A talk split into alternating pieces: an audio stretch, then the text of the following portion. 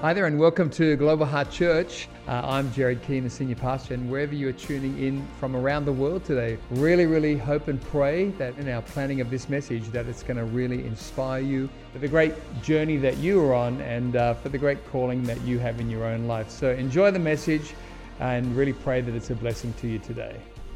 Here we go. Well, I am excited about twenty twenty-two and I'm excited for college as well. We already have so many people that are expressing interest for twenty twenty-two. So I just want to encourage you, get on board. If you've been thinking about it, don't think anymore. Just step into it.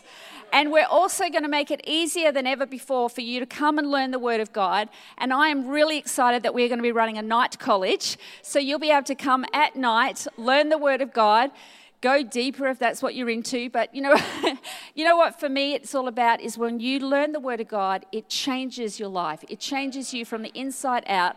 I've been studying the Word of God for a long time now, and the more I learn, the more I know there is to learn, and I'm constantly amazed at what God's showing me. And I'm going to show you something tonight that I only just discovered just recently, and it's amazed me again. So I, you know, I've been praying all week, as we all have, but I've got this sense that God is wanting to do something significant in this season. And if you will lean in to what's happening, if you will lean in to what I'm going to talk about tonight, what Pastor Jared is going to speak about on the weekend, I believe things are going to shift in your life. Things are going to change. And I don't say that lightly. You know, I, when I prepared this, I prepared this message quite a few weeks ago, and then Pastor Jared suddenly put on a um, anointing service because he said, I want to anoint people to go and, you know, reach people for Christmas. And I just, I went, God, you are so funny. You are so funny. Because my message is in total in line with that. So God is doing something. When God does that, He's doing something. So now some of you will just miss it. It'll be just another nice message and you'll go home and nothing will change. But for, I'm hoping for a good portion of you, you will lean in to what God is wanting to do, that you will go, okay, God, you're speaking. Let me have eyes and ears wide open to what you're wanting to do. Fix my eyes on Jesus, because I think God is shifting the church right now. He's shifting all of us. And if we will listen to what God is saying, that we will be part of the shift and we will be part of the next move of God. And I believe there's a move of God coming, but we have to move with God. Otherwise, we'll just get left sitting in the pews waiting for I don't know what. So why don't we just lean in to what God is wanting to say? So I believe He want, wants to realign His purpose and plans in our life. So I'm going to start from a, a chapter in John seventeen, one to five, and you can have a look at it if you would like to. And this piece of scripture is fascinating to me because, you know, if I can tell you the background first, Jesus was about to go to the Garden of Gethsemane. So some of you will know the story where Jesus goes to the Garden of Gethsemane just before He's about to be arrested and go to the cross. And He prays this prayer. And, you know, I can imagine that Jesus was under intense pressure at that particular point. He knew what was ahead of Him. He actually knew He was going to go to a cross. It says in the Garden of Gethsemane that He sweat blood. Now, I've looked that up in the, and Google, because, you know, how Google knows everything these days. And that is, is a condition that actually can happen when you're under extreme stress. So He was human, just like you and I are. He was also God, but He was human. And He went through the pressure. So here He is before He's about to go into the Garden of Gethsemane. And He prays this, and it's the high priestly prayer. And in verse, uh, verse one, it says, Jesus spoke these things, and raising His eyes to heaven, He said, Father, the hour has come. Glorify your Son, so that the Son may glorify you, just as you gave Him authority over all mankind, so that to all whom you have given Him, He may give eternal life. Jesus wants to give you eternal life.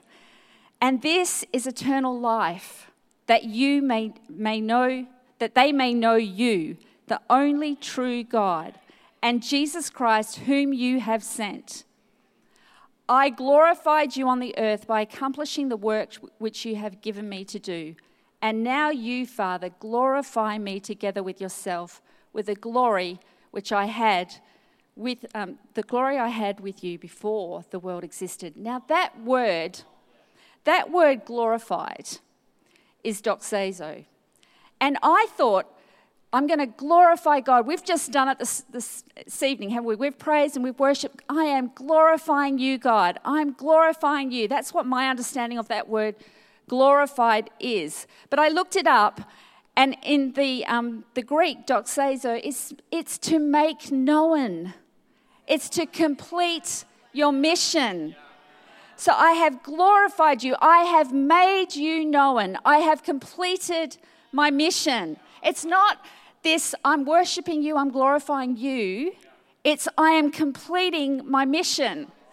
So the question I want to ask us is, are we completing our mission? Are we glorifying God by completing our mission? We're not just standing here glorifying God. I've come to church and I glorify God. No, it's I'm coming to church to complete my mission. I'm coming to complete my mission. Jesus said, I'm now going to the cross so all will know that the love that you have for them. Jesus completed his mission. He made known the Father. Then he died and was resurrected on the on the third day. So Jesus understood his mission and he completed his mission. And we get some clues in the following parts of this chapter about how we complete our mission. Now, we all talk about this mission, don't we? We've talked about it tonight. We want you to complete your mission. What's your mission? What's my call? And, um, well, I'm going to help you see what the call is and how we complete this mission. So, so Jesus prays for himself, God, help me complete my mission. Help me glorify you.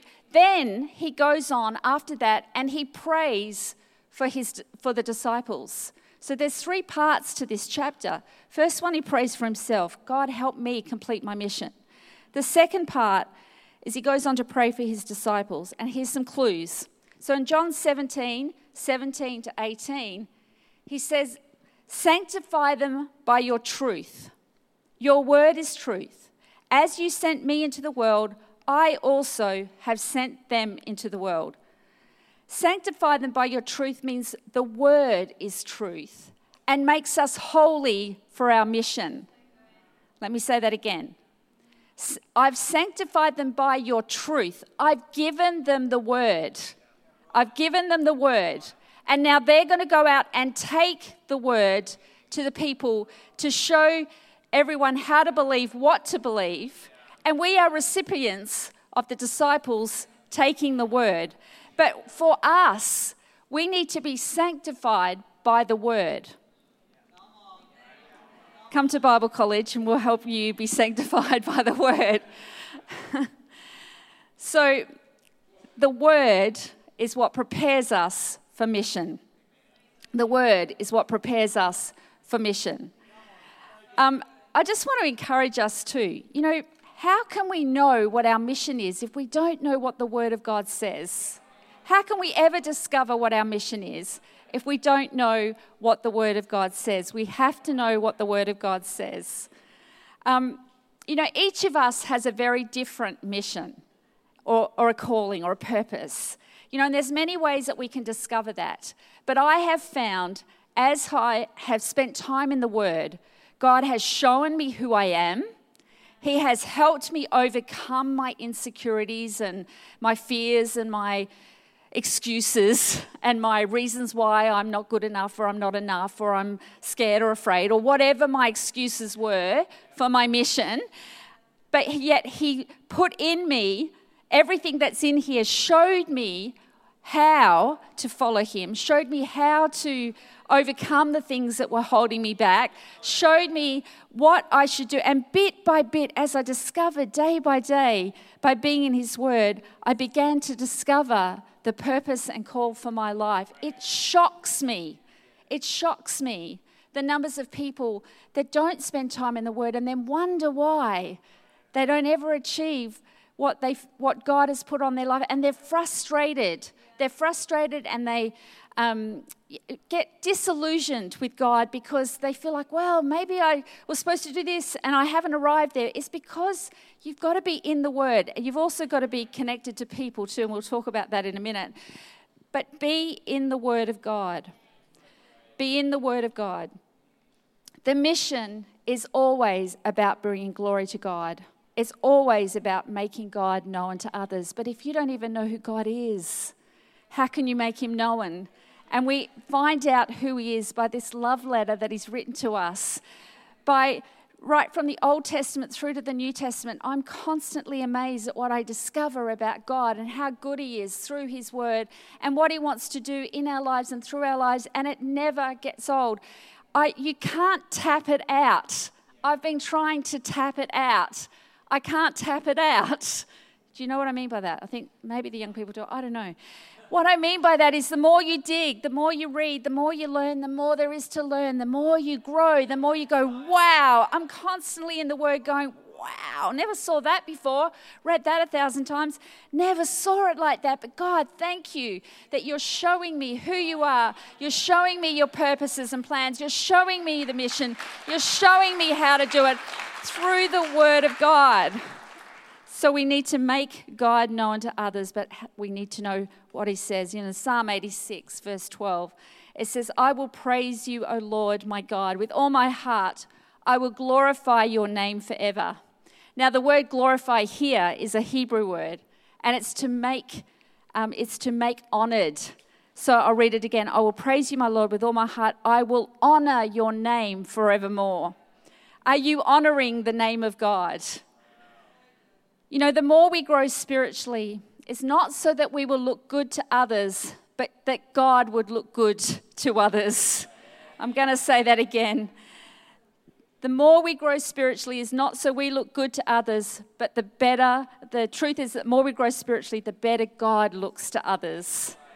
We need to make God known. Are you using your gifts and talents you have to glorify and honour God? Are you using your gifts and talents to glorify and honour God, to make God known? You know, I get this question all the time is, you know, college students coming with, well, what is my calling? What is my mission? What is my purpose? And you may be asking yourself the same thing. And I just want to encourage you that it's not the big flashy moments of life or achieving a certain position or recognition of achievement. That puts pressure on us to strive and perform and to be affirmed by others. Most of all, it leads us to diminish the simple, often hidden steps forward that God calls us to every day. It's the small, everyday moments that God is working to accomplish his plans and purposes in our lives. It's those small steps. The choices may seem insignificant and inconsequential, but in reality, God uses these moments to make a difference to you and to the world around you. So stop worrying about the destination and start taking steps that glorify God. Every day we can make God known. Every day. You know, in Romans twelve, this is my favourite scripture, and anyone who's done Bible college will know I use it at the beginning of college and I use it at the end of college because it's powerful and it has spoken to me so powerfully. But I'm going to read it from the Message, and it says this. So here's what I want you to do. God helping you. Take your everyday, ordinary life, your sleeping, eating, going to work and walking around life, and place it before God as an offering. Embracing what God does for you is the best thing that you can do for him. Don't become so well adjusted to your culture that you fit into it without even thinking. Instead, fix your attention on God and you'll be changed from the inside out. Readily recognize what he wants from you and quickly respond to it. Unlike the culture around you, always dragging you down to its level of immaturity, God brings the best out of you and develops well-formed maturity in you. What a great piece of scripture. You know, I just want to encourage us, don't compartmentalize your life. Don't go, okay, I'm coming to church now, I'm glorifying God, I'm doing my bit by serving in the car park or whatever. Don't do that. Every part of your life should glorify God. What you do at home as parents should glorify God. Are you teaching your children about God? That is, that is your purpose and call. You are glorifying or making known God. You are completing your mission when you parent your children in the ways of God. And trust me, you will need the Word of God to get your children through. I've got all adult children now, so I think I can kind of rest a bit, and a couple of grandchildren. Now we'll start with them. But even as I pray for my grandchildren, as I'm giving my children wisdom on how to raise them in godly ways, I'm glorifying God, fulfilling the purpose and call for my life. Every moment of your day should glorify God. When you go to your job, what are you like? Are you glorifying God? Are you honoring Him? Are you making Him known? Are you, well, I'll save that bit. Are you inviting them to church? Can I just also say, well, I want to encourage us that, you know, when you come into church, don't bring the culture of the world into church with us.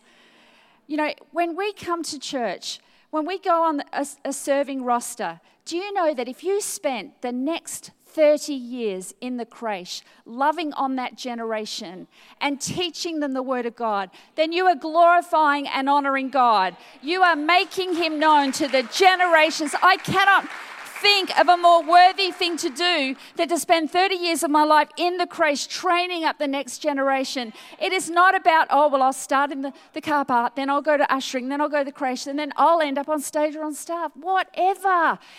Whatever. It's, don't bring that culture of climbing the corporate Christian ladder into the church. It's not how it works.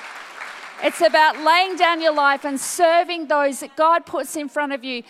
My heroes are people that have been serving in the car park. We heard a great story, and I'm not going to share it, but we heard a great story about how someone in the car park last week really ministered to someone.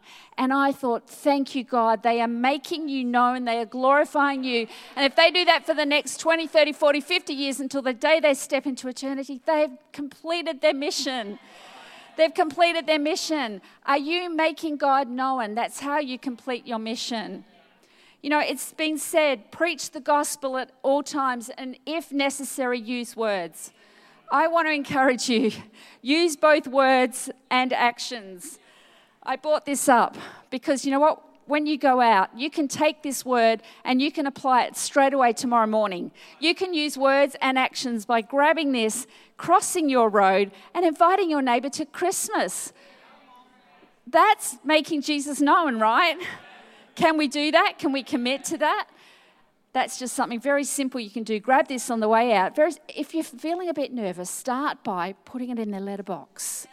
That would be okay too. You know, because I was nervous about speaking to people about Jesus when I first got started, but I can cross the road and put it in the letterbox, right? That's not going to cost me much. And maybe, as Pastor Jared said today, someone might come to your door where you sit down, take the time and speak to them about Jesus. And don't worry if you don't get it all right. It doesn't matter. God has done something in your life. You can share something of the goodness of God and you can be passionate about it and you're making Him known.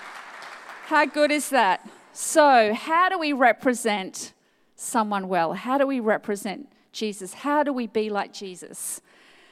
Number one, you know, always be thinking about who you're representing. Are you honoring God? Are you representing Him well? Are you thinking about Jesus often? Are you enamored by God?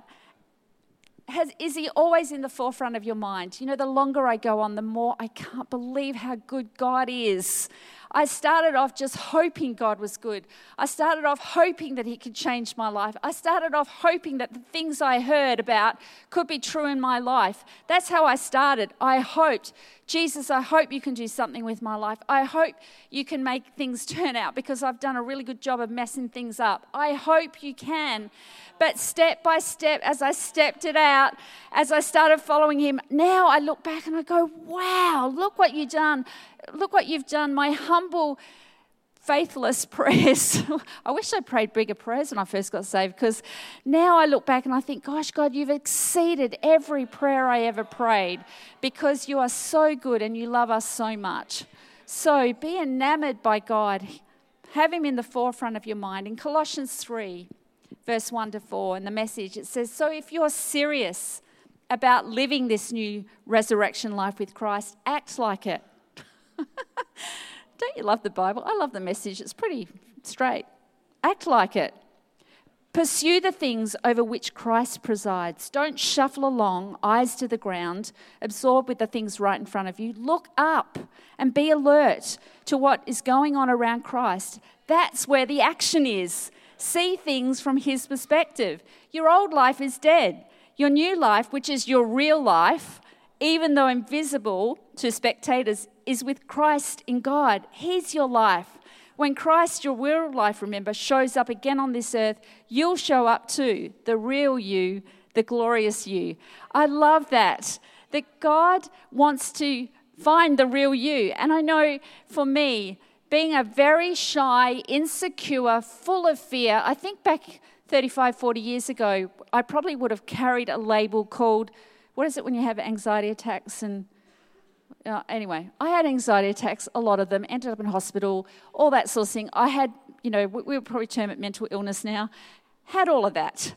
But as I discovered God, as he started to work in my life, the real me came out. That wasn't the real me. That was the me that was fear, full of fear, insecure, didn't know which way was up, didn't have anybody to tell me which way was up. But when I found God and found his word and started to apply his word to my life, fear dropped off, insecurity left me, and the real me emerged.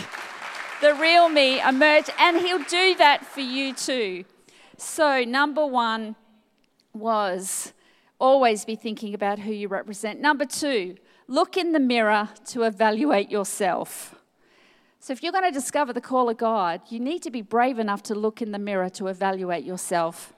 John Wesley said, we should be rigorous in judging ourselves and gracious in judging others. But often we are rigorous in judging others and gracious with judging ourselves. So we need to have a healthy look at ourselves and continue to grow in God and his ways. You know what? When I read the word of God, it convicts me often. But the challenge for me is not to go, oh, I don't really like that part. There's quite a few scriptures, actually, I wish, wish I could just rip out. But because they convict me. But as I go, God, I don't I find that really hard and I don't understand it, but yet, nevertheless, let me apply that and trust you with that and not do things my way. But as I do that, then uh, my life changes and turns around, and it is going great because I'm following Jesus, because here's the handbook, here's the love letter to us. So, but James one, twenty-three, twenty-four says this. It says, for if anyone is a hearer of the word and not a doer, he is like a man observing his natural face in a mirror. For he observes himself, goes away, and immediately forgets what kind of man he was. We need to have a healthy checkup from the neck up. Have a healthy look at what the Word of God says and how are we living our lives, and make the adjustments. Number three, we need to ask people to keep us on track. You know, we cannot complete our mission. We cannot, you cannot complete your calling without a community of faith. Without a church. I am yet to see anyone do anything significant in God or in God, God's purpose and call. So you can go chase your own purpose and call, but it will leave you lacking. It will leave you unfulfilled, because we're all designed. Ephesians two ten says we are his workmanship, created for good works. God uniquely created you for good works. And if you run off and chase your own thing, then you'll never feel totally complete. You'll never feel like I've this is where I'm meant to be. But as you complete his mission, his call, then you'll you'll feel that completion. You'll go, this was what I was made for. Every day I wake up and I go, this was what I was made for.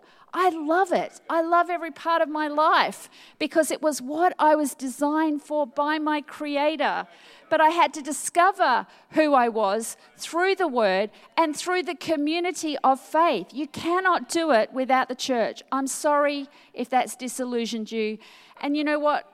Sometimes being within the community of faith, I'm just going to be real honest now, is not always easy because people annoy you. Sometimes you annoy me. And can I just say, can I just say that when you annoy me, that that is God's grace for my life, because it gives me the opportunity to be more like Jesus. It gives me the opportunity to love. It gives me an opportunity to forgive. It gives me an opportunity to serve you when I don't want to, and I become more like Jesus as I do that. So if people are offending you, well, then that's great, because you get to be like Jesus. We don't like that, I know. I don't like it either, but it's God's way. So we cannot fulfill the call and purpose of our life without, without the community. Number four, have humility and apologize when you mess up, because we all do. You know, Proverbs twenty-two verse four says, the reward for humility and fear of the Lord is riches and honor. And you know, the final part of this message, of this passage of Scripture, and I'm not going to read it all, but it may come up on the screen in John seventeen, which you can read it later, but it talks about being unified. And it says, this last prayer, Jesus actually prayed for himself, then he prayed for the disciples, then he prayed for you and I. He prayed for those that would come to know about Jesus, or would know about him and would follow after him after he had been long gone. That's us. So he prayed for us. And he said, I pray that they would be unified. I pray that they would be unified so that the world would know who I am. And the strategy of the enemy is to get us divided and to get us polarized. And the, the problem I'm seeing at the moment in our world is that there's all these things rising up to polarize us.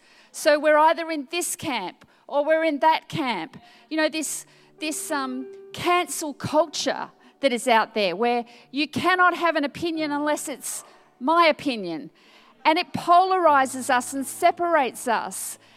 But that's a strategy from the enemy. We cannot allow that in the church. We cannot allow that. We must stay unified.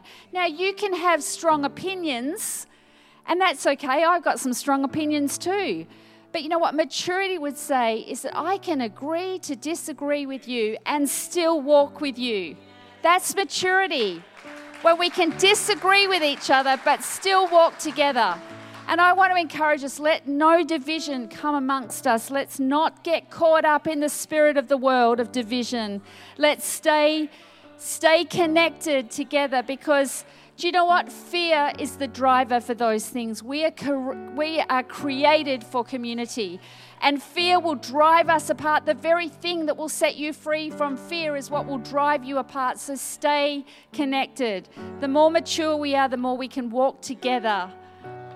You know, um, I just want to finish up on this story, but God really d- had to deal with me on this area of division. And it was happening in my own family, in my marriage. I remember I went through a season of really being so annoyed at John constantly. I was looking at everything he wasn't doing, that all the things he wasn't doing right, all the things he should be doing, all the things that I wanted him to do that he wasn't doing. And then I started thinking about that with the kids as well. They were annoying me because they weren't doing what I wanted them to do, and they weren't reading their Bible enough, and they definitely weren't listening to enough podcasts, and they definitely were not following Jesus the way I thought they should follow Jesus. And I was going on and on, and I'm praying to God, God, you have to sort this out, sort John out, sort... And you know what? You know what John's, uh, what God, not John, John was very gracious. What God said to me, God said to me, he says, Donna, you have enough stuff in your own life to work out. Will you look to me and sort your own stuff out, and let me sort John out, let me sort your kids out? And I went, oh God, I'm so sorry, you're right. I do have so much stuff to sort out. And I just want to encourage us, let's keep looking at Jesus. Let's look to ourselves, sort ourselves out first, before we start judging anyone else, criticizing anyone else. Let's be working on ourselves. So, your mission, should you choose to accept it, is to bring people hope through the revelation of the good news of Jesus. Will you make Jesus known? Will you complete your mission? Why don't we stand? Why don't we worship God? Thank you so much for joining us online today. Really great to have you with us, and special thanks to those also who give online. Your generosity is making the way for others to hear the message of Jesus, both here in Australia and around the world. If you enjoyed today's message, I'd love to encourage you to share this message with a friend, a workmate, a family member, and let's believe together that it will powerfully impact their life for good in Jesus' name. If you're unable to be with us at one of our church locations, uh, both here in Australia and around the world, please join us online every Sunday for Global Heart at Home on YouTube. God bless and have a great week.